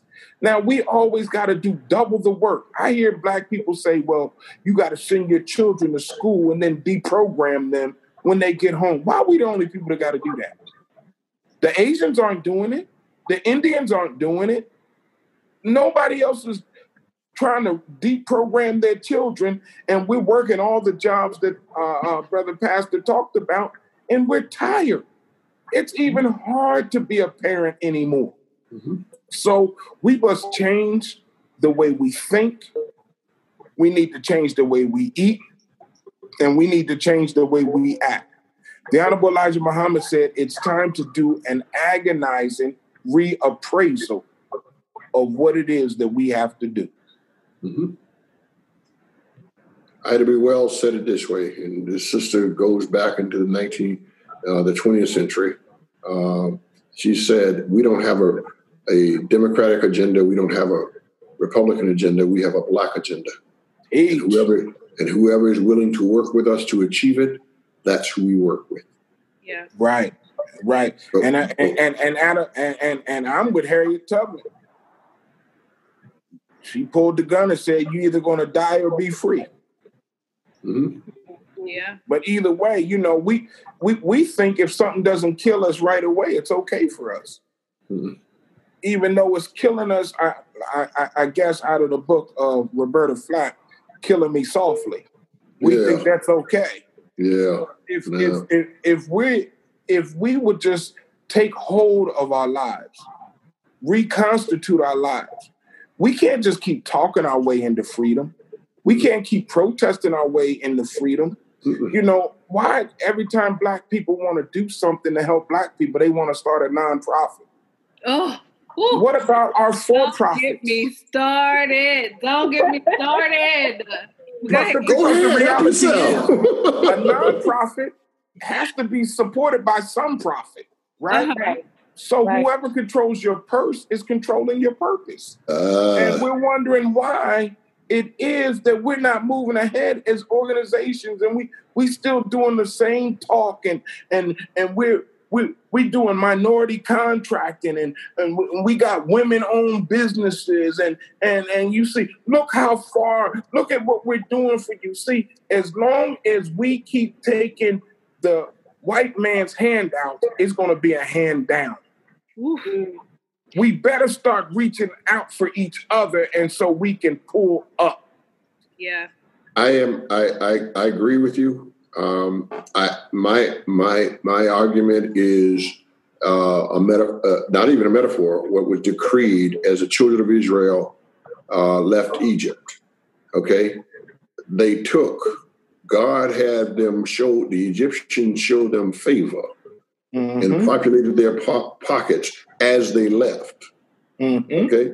So my argument is, if for right now, while we are still in bondage, we got to take their money so we can, when we leave, we got it, right get it, and work it. and, Okay. and and and the honorable louis farrakhan said get land Yep. and i'm encouraging you don't just get land and tools to work the land Yep.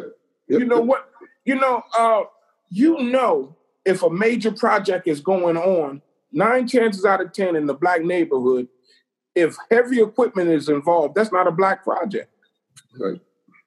You know and even if it is a black owned business black contractors are not doing it Right. you see and and and the thing is we encouraged our children not to take trades Yep. and trades, I trades confess I was one of those.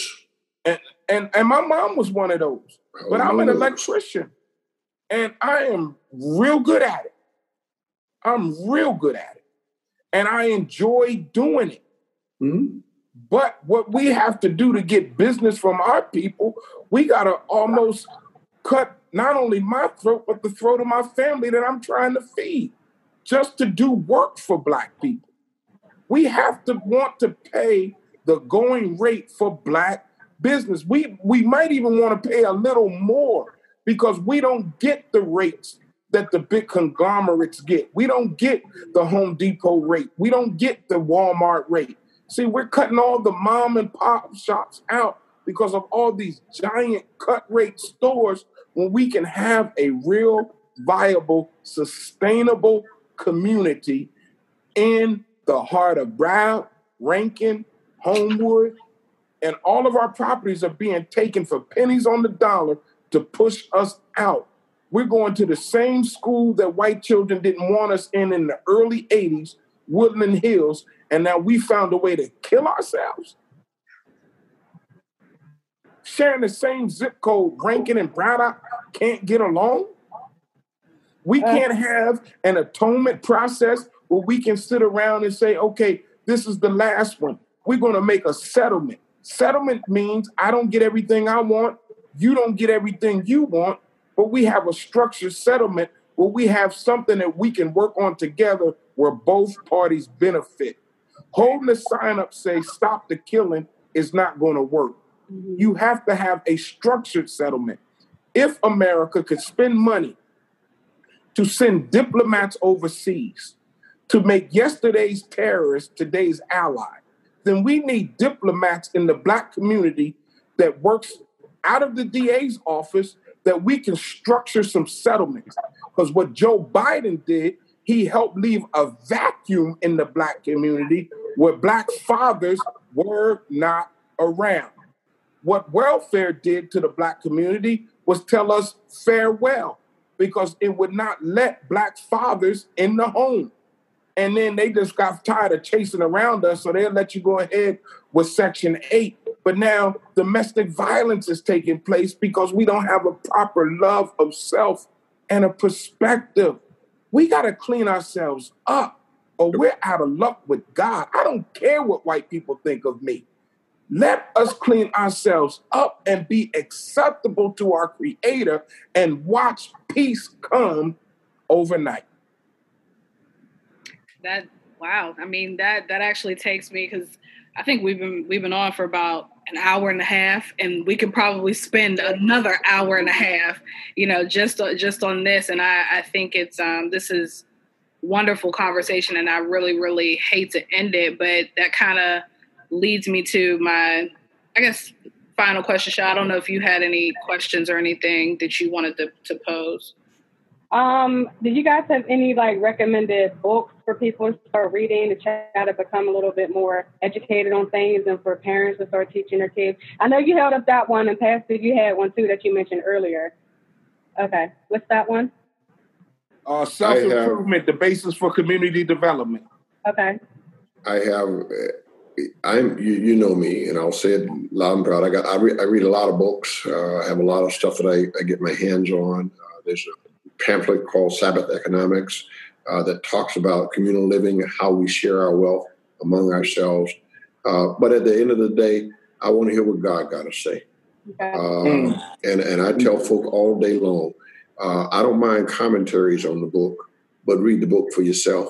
right. Okay, uh, because a lot of people have an agenda when they write their commentary. Yeah. Um, so read the book, get involved, read it, read it, read it, read it, read it, and when you get tired of read it, read it again. Again. Okay, it is it is it is life, y'all. And and I know it, it, it sounds oh that's what I expect to hear from a preacher. No, that's what you hear from a man of God who is who who is living well eh, in these troubling times because God has shown God's favor towards old knuckleheads like me. So read, read, and and, And I- and, and I got an awesome book too. It's the Nation of Islam's response to Malcolm X's murder mhm. Okay. and who was really behind it. It's called But Didn't You Kill Malcolm? Very good book. Mhm.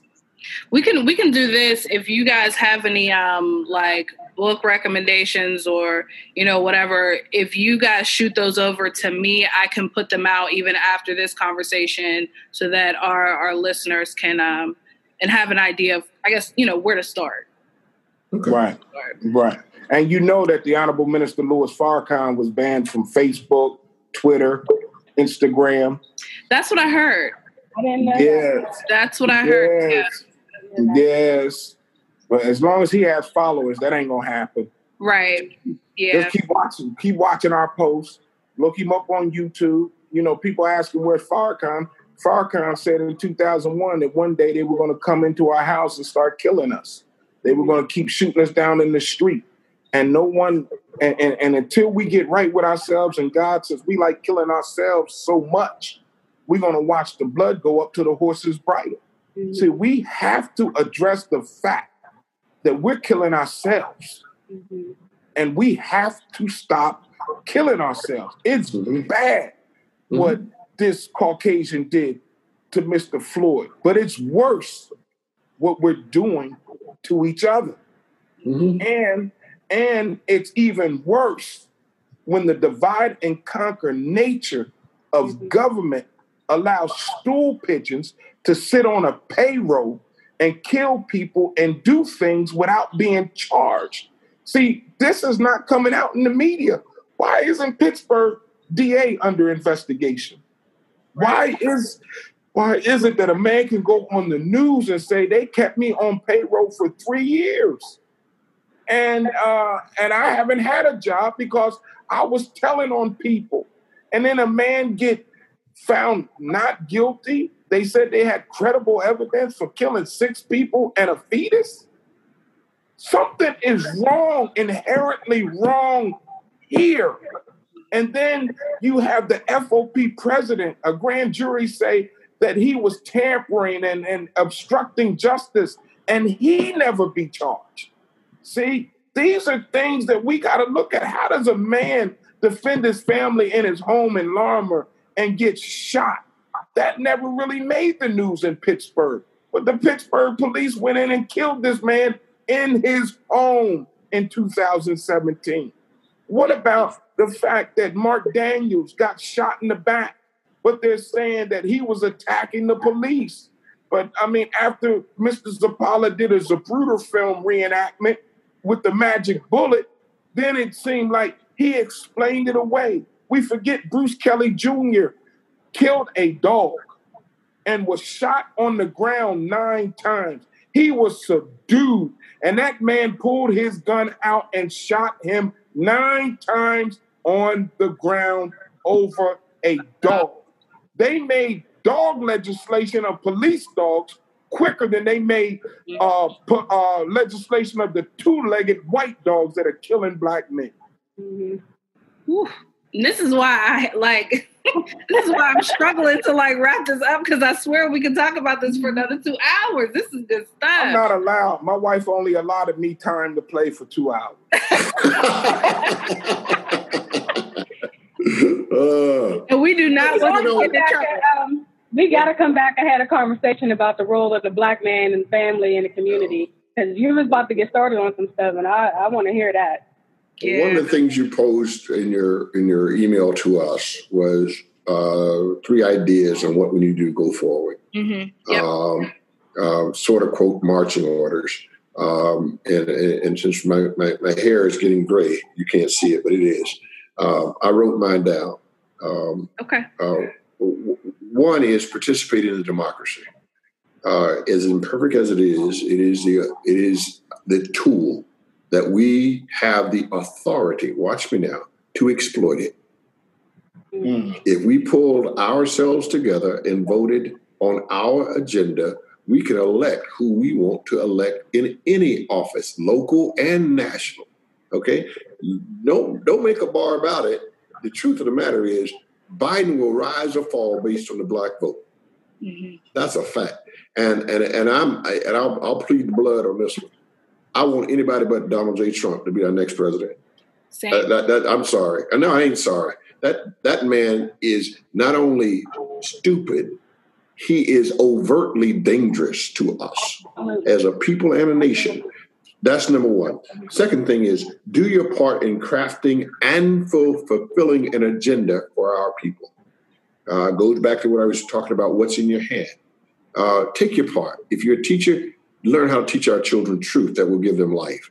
Okay, if you're a finance person, learn how to teach us finances that will help us build a nation. If you're a farmer, teach us how to plant our own food and grow our own food that we don't have to depend on big agri uh, agribusiness anymore uh, to to feed us because they are poisoning.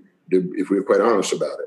And the third thing is determine what you will be committed to that is beneficial to someone other than yourself. Oof. Mhm. Okay? Find that out. Get at it. Whatever it is, whatever it is that you are passionate about that is beneficial to someone else, that's the operative part. Then I get like about Mhm. it. Okay?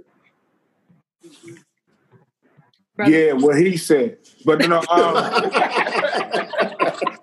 but um, the one thing that really affected me, and three things that our young people can do.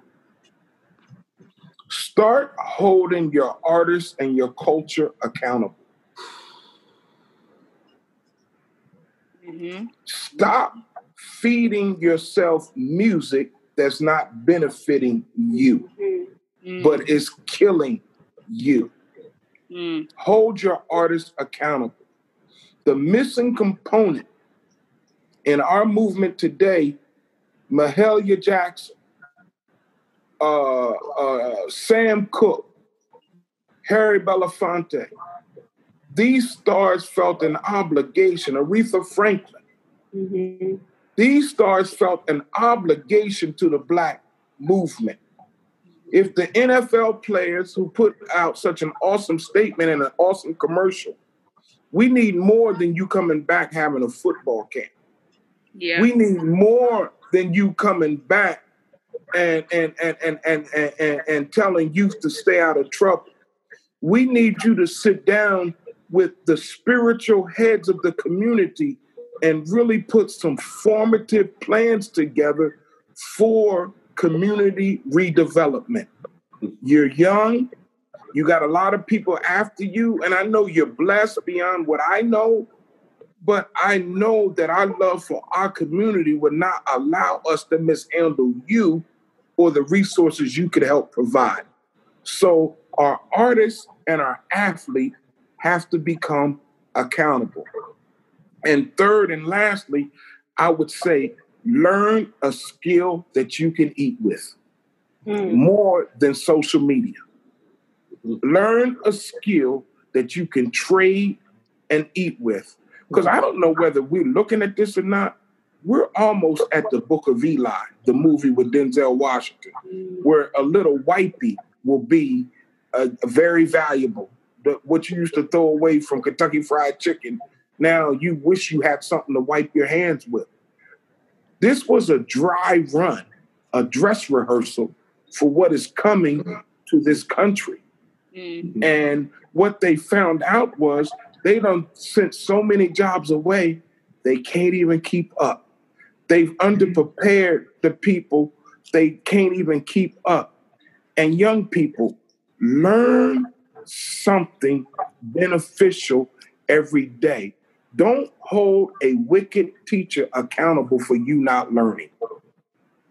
I, I would I, let me just piggyback on that one, and, and uh, uh, I guess I'll Piggyback, though. Reverend. Piggyback. Can we piggyback? Or oh, goat back. How about goat back?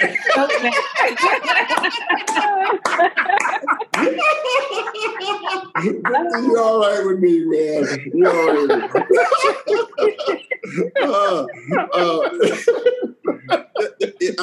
I, will I'll speak out of my own hurt. Um, and, and, and I will challenge us with it. Um, I was never the athlete.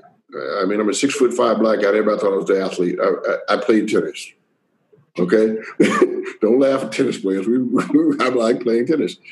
But what what I my part of my reality is I was denigrated, marginalized because I dared to think. I was intellectually engaged my whole life. I, it came from somewhere. I think it's a gift of God, and and I was put down Mm. because I dared to think. Mm. I wish as a people we would esteem a kid uh, making high honor roll more so That's right. than the kid that gets uh, gets a, a, a medal for playing ball. Yeah. Okay, if we can get to that place, uh, we will transform our community because the numbers. I mean, just do the math, folk. There ain't enough jobs in any of the major sports to hire us all. Okay, particularly when you got white guys competing for the same jobs. Right. But if you are smart in what you do, they'll beat a door to your path. Okay, I got a plumber coming to my house tomorrow because I can't fix my toilets. And I guarantee you, he'll be here all over about 45 minutes. And I guarantee you, I'll write a check for 150 bucks Mhm. at a minimum. Yeah. Okay. Yeah. Hello. Just keep it simple. Keep it simple. And, Hello. and, and and I don't know whether they know it or not, but I've seen an international um an international influx of athletes and actors. So I, I see foreigners playing us. Yeah. The man who played Dr. King and son was from England. Right. Right. The one that played Harriet Tubman is from England. Yeah. So it wasn't even their experience; it's our experience. Uh, the, the- one of the leading NBA players for the Milwaukee Bucks is African. I mean, we we are becoming more and more a spoiled people because we've lost the mark of excellence. Let us reestablish that mark of excellence. The Honorable Louis Farrakhan said, "You want to overcome white supremacy? Use black excellence."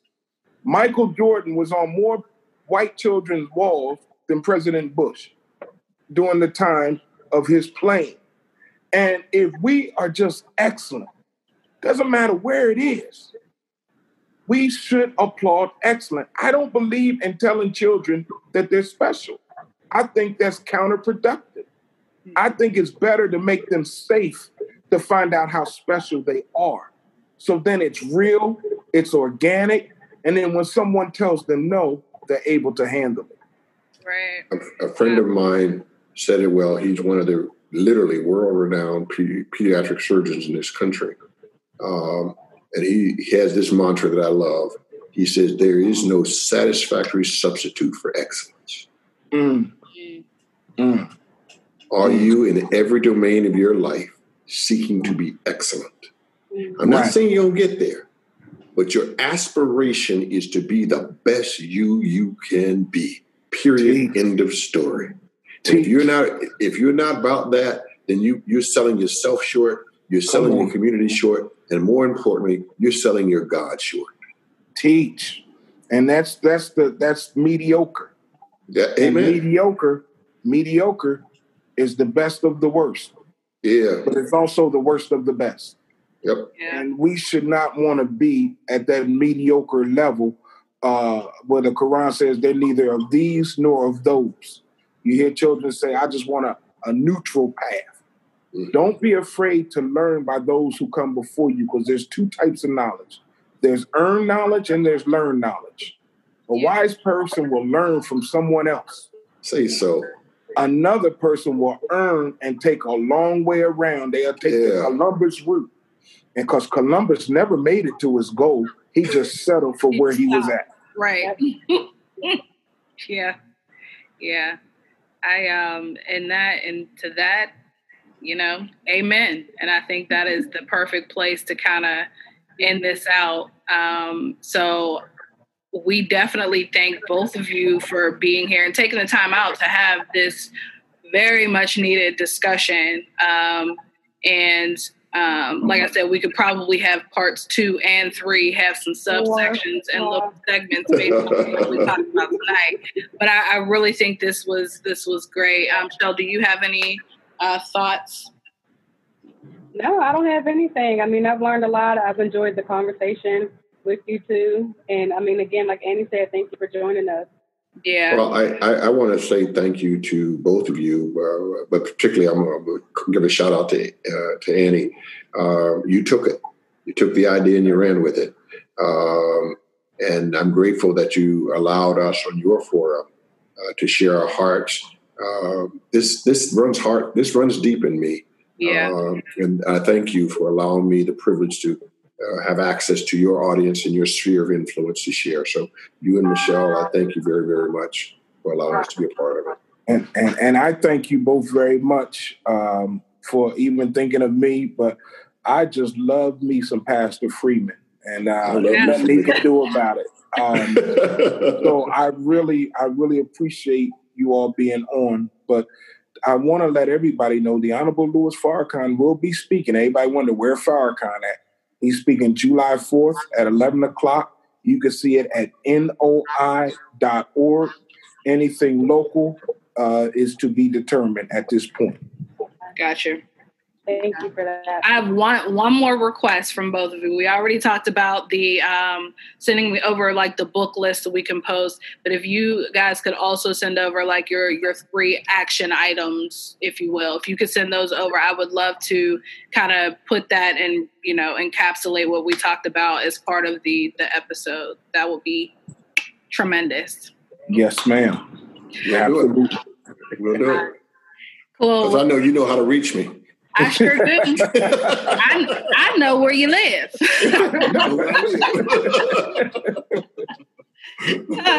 but again, thank you both so much for joining us. Thank, Thank you for you. everybody who has Thank tuned you. in this evening. I, I recognize we got a lot of shares, so definitely thank you for everybody who uh, who tuned in, and hopefully we can have more forums like this, or we uh, take a time out from the the nonsense and talk about the the serious uh, the serious stuff that affects our everyday life. So cool. With that said, we are out of here.